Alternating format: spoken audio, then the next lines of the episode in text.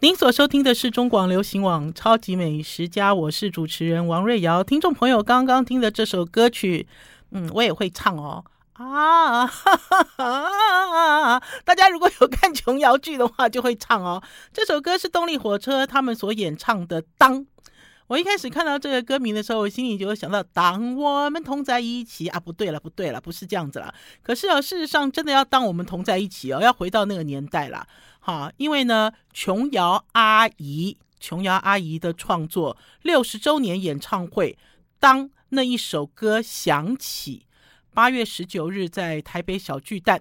要邀请曾经演唱琼瑶电影戏剧歌曲的李翊君、高胜美、动力火车、潘越云，以及曾经担纲男主角的古巨基等人特别演出，向琼瑶60年以来带给我们对爱情的无限想象，致上最高的敬意。所以呢，有兴趣的听众朋友呢，请你们直接上宽宏售票系统查询。听众朋友，我是很认真耶，致上最高敬意耶，因为我也是从小被琼瑶的小说所洗脑，然后呢从小呢就认为自己就是小说的女主角，而且从小呢就把林青霞当作我的最佳偶像，第一偶像了。当然年纪渐长之后呢，跟着林青霞呢看了她的书，然后跟她有一些接触之后呢，你知道这些偶像的这种幻想也逐渐的破灭啦。不过呢在这里呢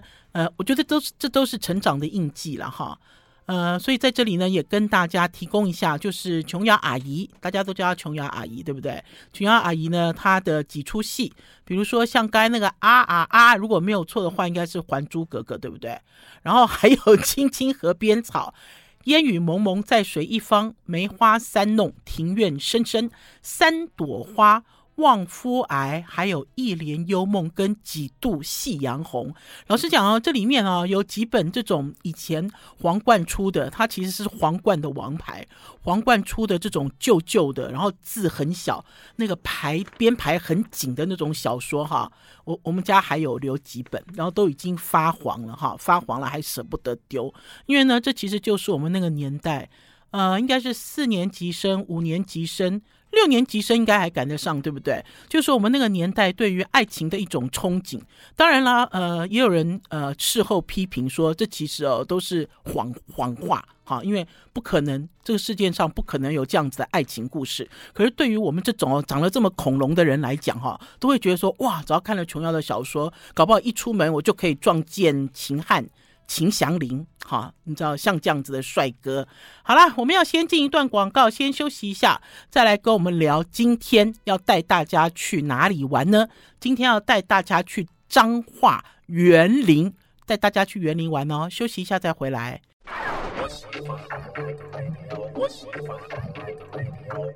我是王瑞瑶，您所收听的是中广流行网超级美食家。听众朋友会发现王瑞瑶最近有一点小偷懒，等了好几天都没有看我上传新影片。好啦，在这里先给大家打岔啦，因为最近在追剧，追一个剧叫做《天下长河》。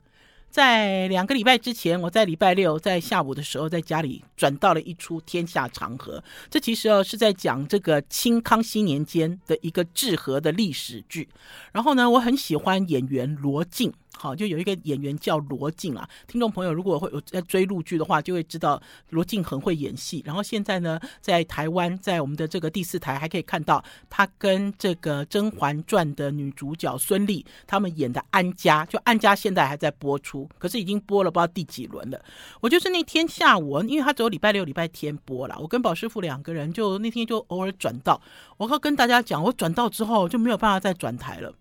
我就在看这个戏，然后看得好感动哦。因为呢我记得我有跟听众朋友讲，上次在我们超级美食家聊到罗晋的时候，是聊到一出戏叫做鹤唳华亭。我那个时候在广播里面跟大家讲鹤唳华亭的时候，我很意外，大家上我的脸书哦哈，然后就在讲说哇，这出戏哦看了好揪心哦。我那时候就跟听众朋友讲说，有这种看这种连续剧看到晚上都睡不着觉，好难过，你知道，就是看到这个皇帝哦，就看到这个他其实不是皇帝，他还没有变皇帝，就看到这个王子哦，这个皇太子哦，就好惨这样子，然后演那种内心戏好惨。然后我这次看到这个《天下长河》这出戏的时候，他其实讲的是治河，就是在讲治治理黄河的事。可是我自己很感动的是哈，除了这个编剧的这个功力很高深之外，他写的这个剧本的这个剧情还有这个对白哈，都很引人入胜之外哈，我自己其实有一个很深的感受了哈，就是这里面的人物呢，有好几个人物都非常的典型，然后这几个人物的典型的状况哈，你映照到我自己的自身，比如说会映照到我出社会之后我所碰到的一些人，我的长官也好，我的同事也好，我的被采访对象也好，还是说他会映照到我自己，因为这里面有一个角色叫于正甲，这于正甲是一个清官，好清廉哦，你知道清廉到你知道都两袖清风，都在开堂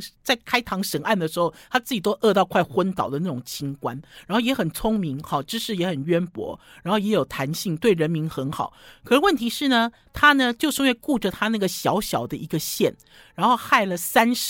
个省都发大水。好，然后呢因为我自己一路追剧，因为我要追上那个进度，然后呢我就看到这个康熙皇帝呢，就到底要不要整治他，还是到底要不要处罚他，到底要不要把这个清官要怎么样处理的时候，我自己心里就在想一件事，这件事呢就是他说哈，这句话也是就深深的震撼到我了。他说他是清官啊，然后康熙皇帝就骂他，他说清官其实不是代表清廉啊，不是只有清廉的意思。他其实更重要的意思就是你当一个官，你要很清楚的把事情办好，非常清晰，而不是说把自己做好就好了。那所以呢，听众朋友，我不想要破梗也不想要把这个，因为我自己都还没有看完，可是我自己看完之后真的有很深刻的感觉，就是对于每一个人物的刻画的时候，然后从过去想到现在，我们所接触到的一些人其实老实讲，我觉得编剧是故意的因为他呢把这个剧情写得非常的典型，那所以你很容易就会发现这几个角色他会出现在你的身边这个跟我的一个朋友好像这个好像是我以前的长官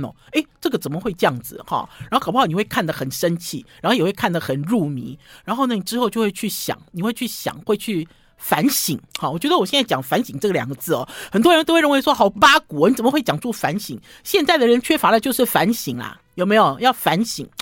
就是你自己就会去思考说原来是这样，原来是那样，我是否在我的这个待人处事之间是不是要有更多的弹性，还是说我要更设身处地去帮别人去思考去想我就是因为太入戏了，所以听众朋友，你们今天要听的广播我今天这集要讲的是园林，彰化园林。会发现我丢出去的影片只有一支，有没有听众朋友？我的习惯是每次只要听广播的时候，你们只要上到 YouTube 订阅了我超级美食家的王瑞瑶的超级美食家的这个频道不光是中广的频道，就是我自己个人的频道，你们就会发现说影片其实早就已经丢出来了因为我每次去采访都兴致勃勃，回到家都不睡觉，一直剪影片，就会发现说这是怎么搞的，我大概一个礼拜只上传了一支新影片，发生了什么事情呢？其实就是被天下长河这出戏所害，弄得我们家气质立文的表情，他也觉得好奇怪，他说瑞瑶姐最近怎么都没有在讨论工作，对，最近都入迷了，就在看那出戏入迷。好啦，不管怎么样，听众朋友呢要追上我的长影片，就直接进到 YouTube 频道，然后呢我自己呢也在 YouTube 频道找我自己找不到我自己也很困惑，因为也有听众朋友用私讯说瑞瑶姐，我都找不到你的频道。对啊，我自己也找不到，因为很难找。所以呢，我会把我自己创作的这个频道，我自己的美食生活的创作影片的频道的连结放在我的脸书粉丝专页的最上面置顶的贴文，大家看到点进去直接订阅，然后按小铃铛就可以直接追上我的影片。然后目前为止呢，大家呢看到我的园林行，看到我上传的这支影片，我的标题是我在彰化园林发现了全台最美的咖啡厅。好，我要先跟大家讲这次呢，其实呢去园林呢是有一个机运，这个机运呢就是几个月前呢，我认识了园林餐饮王阿国就有一个活动，我遇到阿国了，然后呢我才知道说这个年轻人在园林，因为园林是他的家乡，彰化是他的家乡，在园林开了5种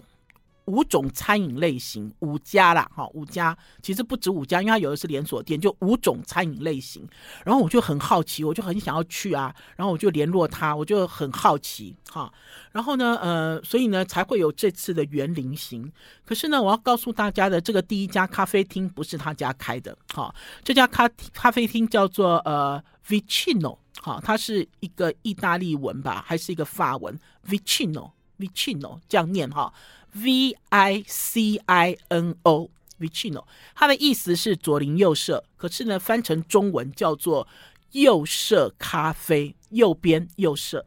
阿国那天就带着我们开车从台中，因为我们这次是从台中直接去员林。这个员林跟台中很接近，员林是彰化的北部哈，而且员林也很有趣，员林曾经是台湾最大的小镇哈，可是呢它升格为市之后，现在变成全台湾最小的市。我再讲一次哈，本来是全台湾最大的小镇，最大的小镇不是淡水小镇，好不好？最大的也不是鹿港小镇，最大的其实是员林镇。然后呢几年前它升格之后呢，变成全台湾最小的一个市啊，就可以知道这个地方的发展哈。然后呢也可以知道它的重要性。阿国那天就开车从台中把我们直接带去员林，带去员林之后呢，他呢给我们看了他5家餐厅，然后还给我看了2个跟他自己无关，一个就是现在要告诉大家的这个咖啡馆叫做右舍。而且这次呢我去了台中，去了彰化，我拉着庄宏章跟着我一起玩。庄宏章呢上次呢在广播里面跟大家介绍了他的租界炭火虾饭，还有他在租界的一些理想，就是他想要提供这个场地给想开咖啡厅的人，你们可以花比较少的钱来试试看你是否可以开咖啡馆，还是你是否可以做餐饮。我事后才知道获得蛮多的回响哈，有蛮多人打电话还是私讯庄宏章哈，就想要试试看哈。我觉得反正这都是提供一个机会，很多人想要投资什么东西，我老爸有钱哈，还是我怎么样，我就投了很多钱下去，就一下去之后发现不是这么一回事，然后灰头土脸的结束哈。每一个人在创业的路上，有的人呢一步登天，可是有的人呢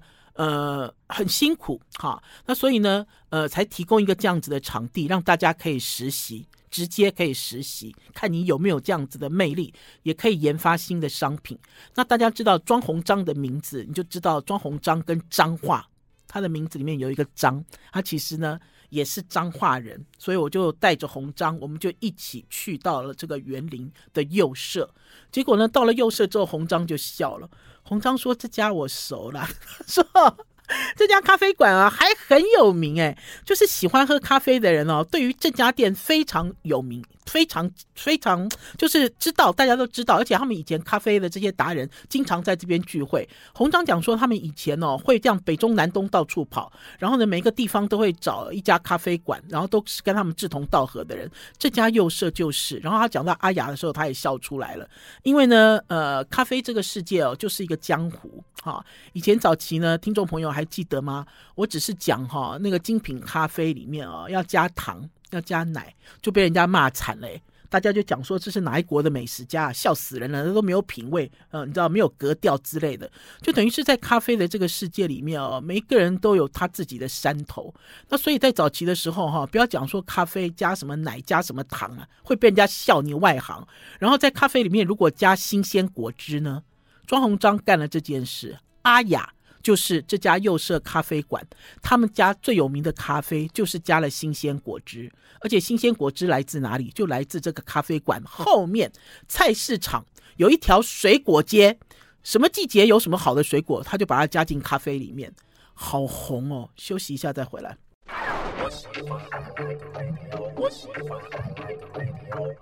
我是王瑞瑶，您所收听的是中广流行网超级美食家。喝咖啡我不是外行也不是内行对我来讲，我有讲过，我有跟听众朋友讲过很多东西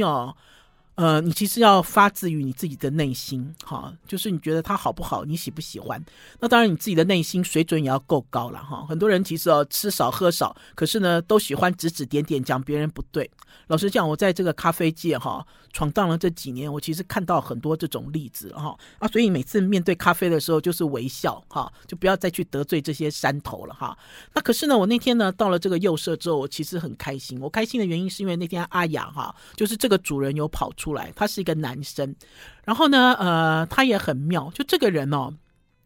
等于是呢他在彰化园林开了一个咖啡馆之后变成一个很指标性的人物，而且他做了一些事让我很感动。我先描述一下这家咖啡了。这家咖啡为什么叫右社？因为这家咖啡 的正前方就是园林公园，就它有一个很漂亮的 view。然后呢，它的这个前方有一条路，这个路哈，你如果从高处看，就像一条河哈，它会向左弯。然后咖啡馆呢就在这条路的右边，所以它叫右社哈，就是这条马路的右边。好，所以叫右社啊。然后呢，它是透天厝。我一开始在制作影片的时候，我一开始写说整栋公寓都是咖啡馆，就有听众朋友来纠正我，他说瑞瑶姐，那不叫整栋公寓，那叫透天厝。我就跟宝师傅想，我说透天厝跟公寓有什么不一样？宝师傅说公寓是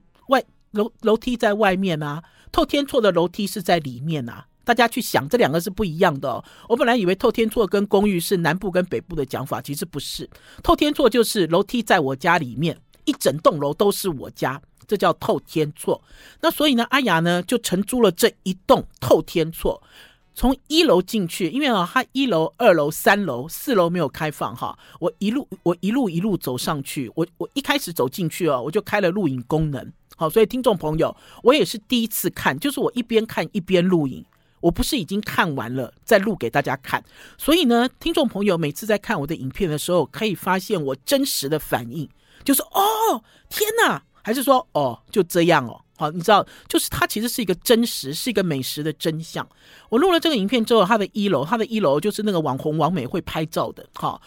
前后都镂空哈，都是落地窗，然后都做那种格纹的玻璃哈，玻璃窗。然后呢，所以怎么拍怎么美，好，这是一楼。然后一楼有一点挑高，然后你就会发现它的咖啡都有加一些新鲜果汁，好，这就是以前早期人家讲的不入流的咖啡，乱加东西。可是听众朋友会不入流吗？现在大家在讲西西里咖啡的时候，你都知道西西里咖啡里面要加柠檬啊，你会认为它不入流吗？不会，对不对？可是这些人在很早期以前就已经把这些咖啡的框框全部打破，好，做他自己喜欢的，做他自己想要的饮料，而且让大家来。我记得那天我在专访阿雅的时候，阿雅跟我讲了一句话了，我就跟阿雅讲说，你这个店会有开连锁吗？他说这个店没有办法开连锁。我问他为什么，他说因为哈，你再找不到第二个地方，这个第二个地方后面就是菜市场，菜市场后面还有一条水果街，因为水果街带不走，所以没有办法开连锁。大家听到这样子有没有觉得心里就有感动了呢？我那天要打开我的手机一路录到二楼，二楼也是一样，因为我有跟大家讲哦，这栋透天厝面对的就是整个园林公园，然后呢他就把这个墙壁都打成这个落地窗，所以感觉好漂亮哦。然后我最感动的是我走到三楼，三楼只有一个长板凳，没有其他的桌椅，然后这个长板凳呢就是放在这个落地窗前面。我站在前面的时候，我觉得我都没有办法呼吸了，好美的园林哦。你没有看过这样子的景观，你也没有看过有人在经营一个咖啡馆的时候这样子浪费空间。他甚至还挖了一个窗，这个窗户呢外面全部都是爬藤。我刚刚在上节目的时候看到有一个听众朋友留言，听众朋友留言说啊，爬藤已经长得那么密了，我上次去的时候爬藤还很稀疏。我看到他这样子留言的时候，我真的有被惊到，因为我看到了这片爬藤的窗是密密麻麻的哈。听众朋友如果来不及追上我 YouTube 的影片，我们会把这些照片上传到王瑞瑶的超级美食家的脸书粉丝专页上，你也可以看到那样子的感觉。然后你可以静静拍这个爬藤的这一面窗，你也可以有一个人，因为那天呢 Alan 跟我们一起，因为是他带路，他就贴在那个窗上，就是一个网红网美照片。我自己深受感动的是，他三楼哈做了一个很大的一个像是一个展览空间。好，然后可是阿雅跟我讲，阿雅说啊，三楼为什么会这样设计？他很希望哈彰化有展览就来他这里。免费提供让大家可以展。可是呢，在最近这几年，大概1-2年，有可能也是因为新冠的关系，都没有人来办展览，没有展览。即使他跟附近的学校怎么样都没有人要来办展览，所以其实是蛮遗憾的。可是即使是这样子呢，他自己呢还做了另外一个东西，因为他觉得呢彰化呢要有一些就是你讲出来耳熟能详的东西，你讲到彰化你会想到什么，或许你不会想到咖啡，可是你想到彰化的时候你会想到蜜饯，会不会？彰化跟蜜饯，彰化有好几个蜜饯的老店，你每次去彰化玩的时候你一定要买这几家蜜饯老店回去。那所以阿雅呢就去找蜜饯老店的后代，2代还是3代，然后呢就用这些蜜饯来做法式点心。所以那天呢我在那边呢吃到了金砖，就是吃到了这个法式的这个它叫什么名字我已经忘记了，就是这种金砖蛋糕。然后呢阿雅希望呢也能够透过一些方式，让大家知道传统也有新意，而且传统也可以变得很流行，一样都是用打破框框的方式，我很佩服啦，我其实甚至于很羡慕阿雅。阿雅其实当时回到彰化也是不得已啦，可是回到彰化之后呢，因为她是彰化人，所以你可以看得出来好像是文青好像是文创，可是事实上突破文青跟文创，她其实做了更多跟在地的情感还是在地文化有连结的东西，我好羡慕她。我那天呢采访了阿雅之后，我就在想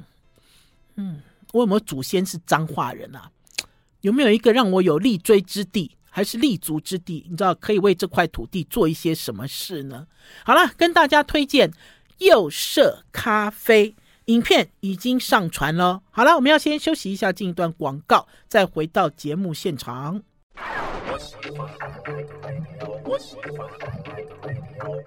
我是王任瑶，您所收听的是中广流行网超级美食家。好啦，听众朋友，我们刚才上一阶段跟大家聊的是右舍咖啡，然后我一定要再讲一件事情，这件事情也是让我很震撼。我那天一进去之后呢，一楼就是这样很有气质，对不对？后面有几个位置，然后有帅哥坐在后面喝咖啡。上到了2楼，2楼也好有气质哦，我都不敢讲话。我录影的时候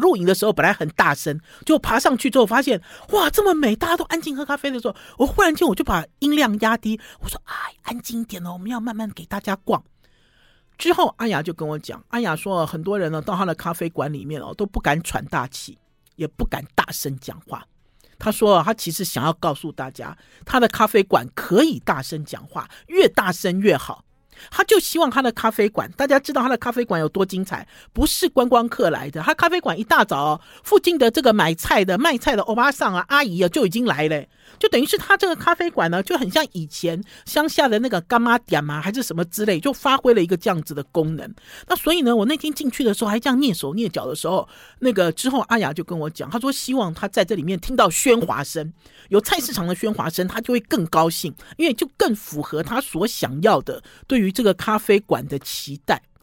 那所以呢听众朋友，我们自己到了这种有气质的咖啡馆还是自命清高的咖啡馆， 我就跟大家讲过一个例子，我曾经去一个咖啡馆它是一个木头的这个木板，木板的地板，我穿了一双高跟鞋，那个时候我还很瘦，还可以穿高跟鞋，我走路的声音都被那个咖啡店的老板制止，他叫我坐在椅子上不准走路，因为呢高跟鞋踩在地板上有声音。我那个时候还傻傻的，还坐着不动，这就是刚才跟大家讲的，其实框架要打开，有很多东西或许你会认为说哇好有气质哦，我要换一件衣服，我要去干嘛，可是其实不是，不是这样子的想法。我甚至于都想说我一定要有一天早上，去到右舍咖啡看看这些欧巴桑，要去买菜的欧巴桑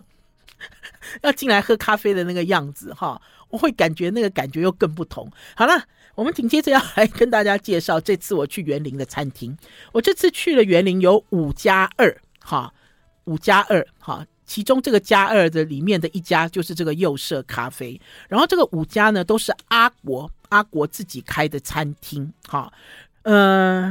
带路人其实是 Alan，因为 Alan 跟我讲了一件事，我就很好奇。 Alan 说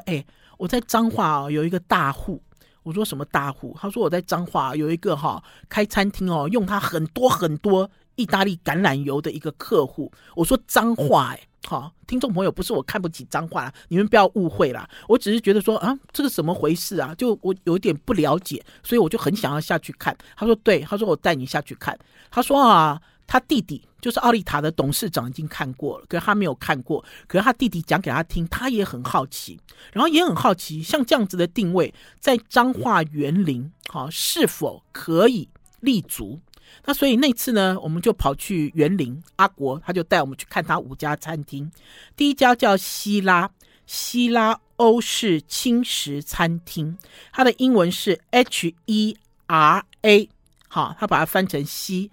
望的希拉。这家餐厅很大，听众朋友，而且这家餐厅一进去它的一楼就有一个小卖场，这个卖场里面呢就是各式各样的，比如说意大利面啊、油啊、橄榄油啊，还是各种油，还是什么黑松露酱，而且是大罐的黑松露酱，就摆在他那个卖场里面，还有面包，还有蛋糕。因为呢，阿国他们自己的餐饮集团里面就有自己的烘焙。老实讲呢，我一开始在还没有吃的时候我其实对于这种非都会型的这种西餐我心里其实有一点底啦就我大概我也吃过几家，就差不多应该是这样。可是我去了希拉之后，我真的有被吓到的原因是因为说啊，他们家的烘焙怎么做这么好，他们家的法式长棍，比如说他们家的潜水艇三明治软法，然后他们家的这个 focaccia， 我吃了我都说啊，这是你们家自己的吗？你们家自己嘛？他说对，而且他们家的这个烘焙只有供应他们家的餐厅，他没有独立的烘焙店。我是鼓励他说，你要做你们自己的面包店。我说你们家这个欧式的面包水准很高，可是我自己又退回来想说，欧式面包，大家会接受欧式面包吗？会吗？对我来讲，我觉得台湾有一些烘焙师傅都是从这个法国得到了这个所谓的这个法国面包大赛回来，可是回到台湾，如果他今天只做欧式面包，都要饿肚子嘞，都没有办法营生，他还是要做回台湾台式的面包。所以呢，我自己吃到他们家的这个烘焙的时候，我觉得水准很高，它不是假的不是假欧，不是伪欧因为有的人会做这种看起来像欧式，其实不是然后这个希拉呢，让我印象非常深刻的是，它就有一个小卖店，而且这个小卖场就是在餐厅的一楼。然后呢阿国跟我讲说，这个小卖场在新冠的时候救了很多人，很多人在新冠的时候哪里也不敢去，也不敢去餐厅，有没有？大家还记得新冠的时候嘛？你们哪里也不敢出门，然后呢去哪里都要外卖外送，对不对？他说那个时候那个小卖店为什么这小卖店会做得起来，就是因为新冠的时候好多人都跑到这边来买，还是说他们带外卖的时候，他们指定要这个要那个。然后甚至于是我看到那个大罐的黑松露酱，大罐不是小罐大罐的黑松露酱居然卖得非常好，那所以这就是为什么这次我去彰化，我就会有一些新的概念也跑到我的脑袋里面，就是说哇，原来在都市以外比如说我们讲园林以前是台湾最大的镇，现在是台湾最小的市它到底有哪一些的消费能力，就是它的消费水准是怎么样，然后这些从事餐饮的人又怎么样在这一个市场里面努力的耕耘我先给大家念一下这个希拉了因为它的菜很多，它的菜多到什么程度，它的菜就是那个放在桌子上的那张纸上面满满的就是菜单有披萨，有轻食，有和汉料理，有面，有炖饭，有沙拉，有面包，然后甚至它这一页里面的1/4里面还有很多饮料，而且饮料很大杯关键是在于我觉得它的卖价，它的价格呢不贵，而且呢它所提供的这些食材都非常新鲜，比如说它的面包比如说它的生菜还有它里面呢的东西都很丰富我先念一下因为那天呢它有分1楼2楼，我们那天做的是2楼，然后它2楼也很妙，它2楼的这个空间有一半好像是温室一样，有阳光洒落。我那天坐在那边，我觉得好高兴阿国说你坐一下，你可能就要往里面移了。我说为什么？他说会很热。我说会吗？会很热吗？我说有阳光好开心就坐了半小时之后一直流汗，的确是。可是另外一半呢，它其实就是有设计故意包场，为什么？因为它做了一个小舞台，那个小舞台故意设计成什么希拉马戏团之类的东西，就等于是如果有公司行号有多的人想要包场，然后有表演，就可以用那一个区域。而且呢，这个餐厅收了很多欧式欧洲来的一些老件，比如说你可以看到旧的钢琴，可以看到尾式牌的旧的机车，还可以看到那种以前欧洲的上面呢有这种花式的这种陶的汤罐，还有铜锅之类的。好了，我们要先休息一下，进一段广告，再回到节目现场。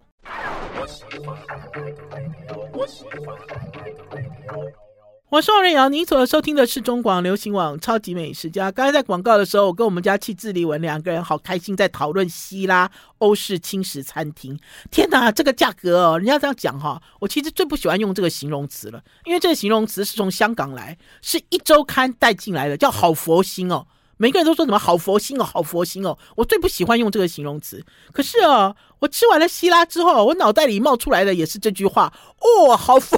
心哦。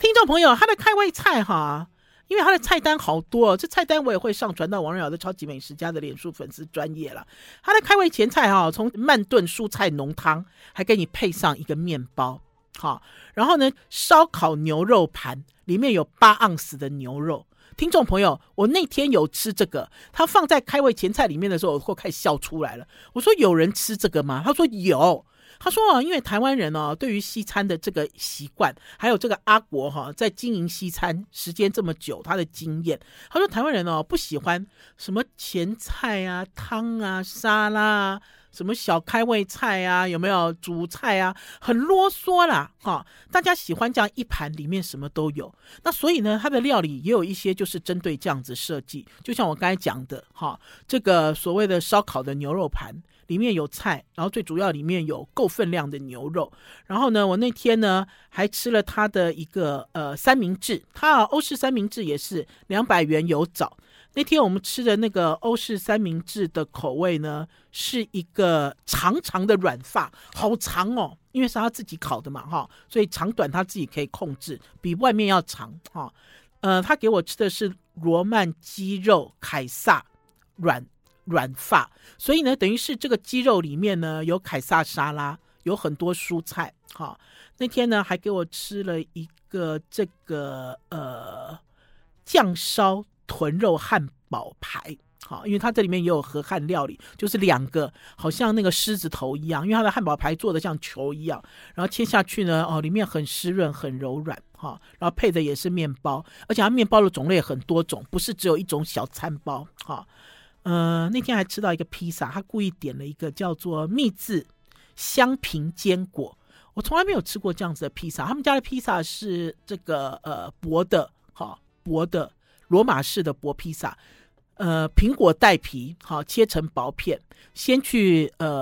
用糖去制了之后再铺在这个薄片披萨上再去烤。然后呢，我才知道原来苹果跟坚果原来是好朋友。好，这个披萨吃起来，虽然它是甜披萨，可是不是甜点的那一种，是很香的那一种。哈，就是它的香气。哈，你可以讲说它也可以是主食，你也可以讲说它是甜点之类的，好特别的一个披萨。那天呢还给我们吃了一个炸鸡腿咖喱饭。好，听众朋友，你听到这里会觉得说啊，这是欧式吗？对啊，这是广义式的欧式啊，因为他把炸鸡腿跟这个日式咖喱饭放在一起啊。哈。然后呢，甚至那天最后给我吃了一个意大利面，是装在一个碗公里汤碗里面。这个口味我觉得很好吃，叫做柚子胡椒鲜虾蛤蜊意大利面。这个是他们这个店里面的这个意大利面里面最贵的一道，也是300元有找。好，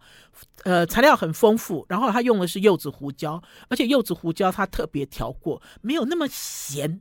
我记得大概在30多年前，我第一次去日本采访。买了柚子胡椒，然后也在一个餐厅里面吃到柚子胡椒啊，咸豆豆！大家有没有经验？就这样沾到这个柚子胡椒，吓死了！哦，好咸！没有，他把它调过，特调过。然后他这个意大利面故意都做到有一点带汤，哦，可是很有趣哦。他这家餐厅呢，你一进去就不断的碰到奥利塔橄榄油。为什么要跟大家这样讲？因为他的海报也是，他的菜单上也是，甚至呢，在他的菜单里面有一个区域就告诉你他的意大利面这一个系列都是奥利塔橄榄油意大利面。他就告诉你这么直接，甚至在他的菜单上面就印了。然后我就偷偷的问 Alan， 我说有人哦会那种哦，你知道挂羊头卖狗肉。我曾经哦进到了一家很有名的餐厅，看到师傅在分装橄榄油。好，我自己有曾经有看过，听众朋友就什么有的没有都被我撞见啊，把那种普通的橄榄油哦装进高级的橄榄油的瓶子里，其实我都看过。好，其实不奇怪，甚至有那种非常高级的餐厅，它其实用的是很烂很烂的非食用级的橄榄油，我都有看过。然后我就问 Alan， 我说它真的有用吗？我说它有用这么多吗？ Alan 说有，因为呢这家阿国在彰化跟他们进的货的货量很大，非常大，而且关键是当你在吃它的东西的时候，你会很清楚的感受到这个橄榄油的存在感。不要讲说是西餐，在下一次我要跟大家介绍阿国他们家开的一个火锅店，蔬菜可以吃到饱，肉片卖得很便宜的火锅店，他居然出了一个橄榄油火锅。我一开始我都觉得说，哎，你这是不是噱头啊？大家会感兴趣吗？可是等到我在试吃他的东西的时候，我就会发现说消费者其实还是会知道，当你吃了很多家这些店，然后当你知道有的店的味道为什么那么纯净，为什么那么新鲜，它的这个生菜这么清脆，它的面包那么的香，然后呢当你在跟别人比较的时候，你其实心里是有感觉的，说不定你说不出来是为什么，可是当你多吃了几家之后，你自己心里就会有评定高低。这就是一开始跟听众朋友说，当我们在评论东西的时候，你其实哦，你心里要知道你要吃到很多很多很多很多，不要告诉我，你知道，不要告诉我宾士车有多棒，当你开完了所有的国产车，在开完了所有的进口车之后，你才有资格去讲这辆车到底有什么好，跟别人有什么不一样。我觉得吃这件事也是一样，这就是我这次去彰化园林给我的很大的感受。好了，超级美食家今天的节目到此告一段落，明天中午11点空中再见，拜拜拜拜。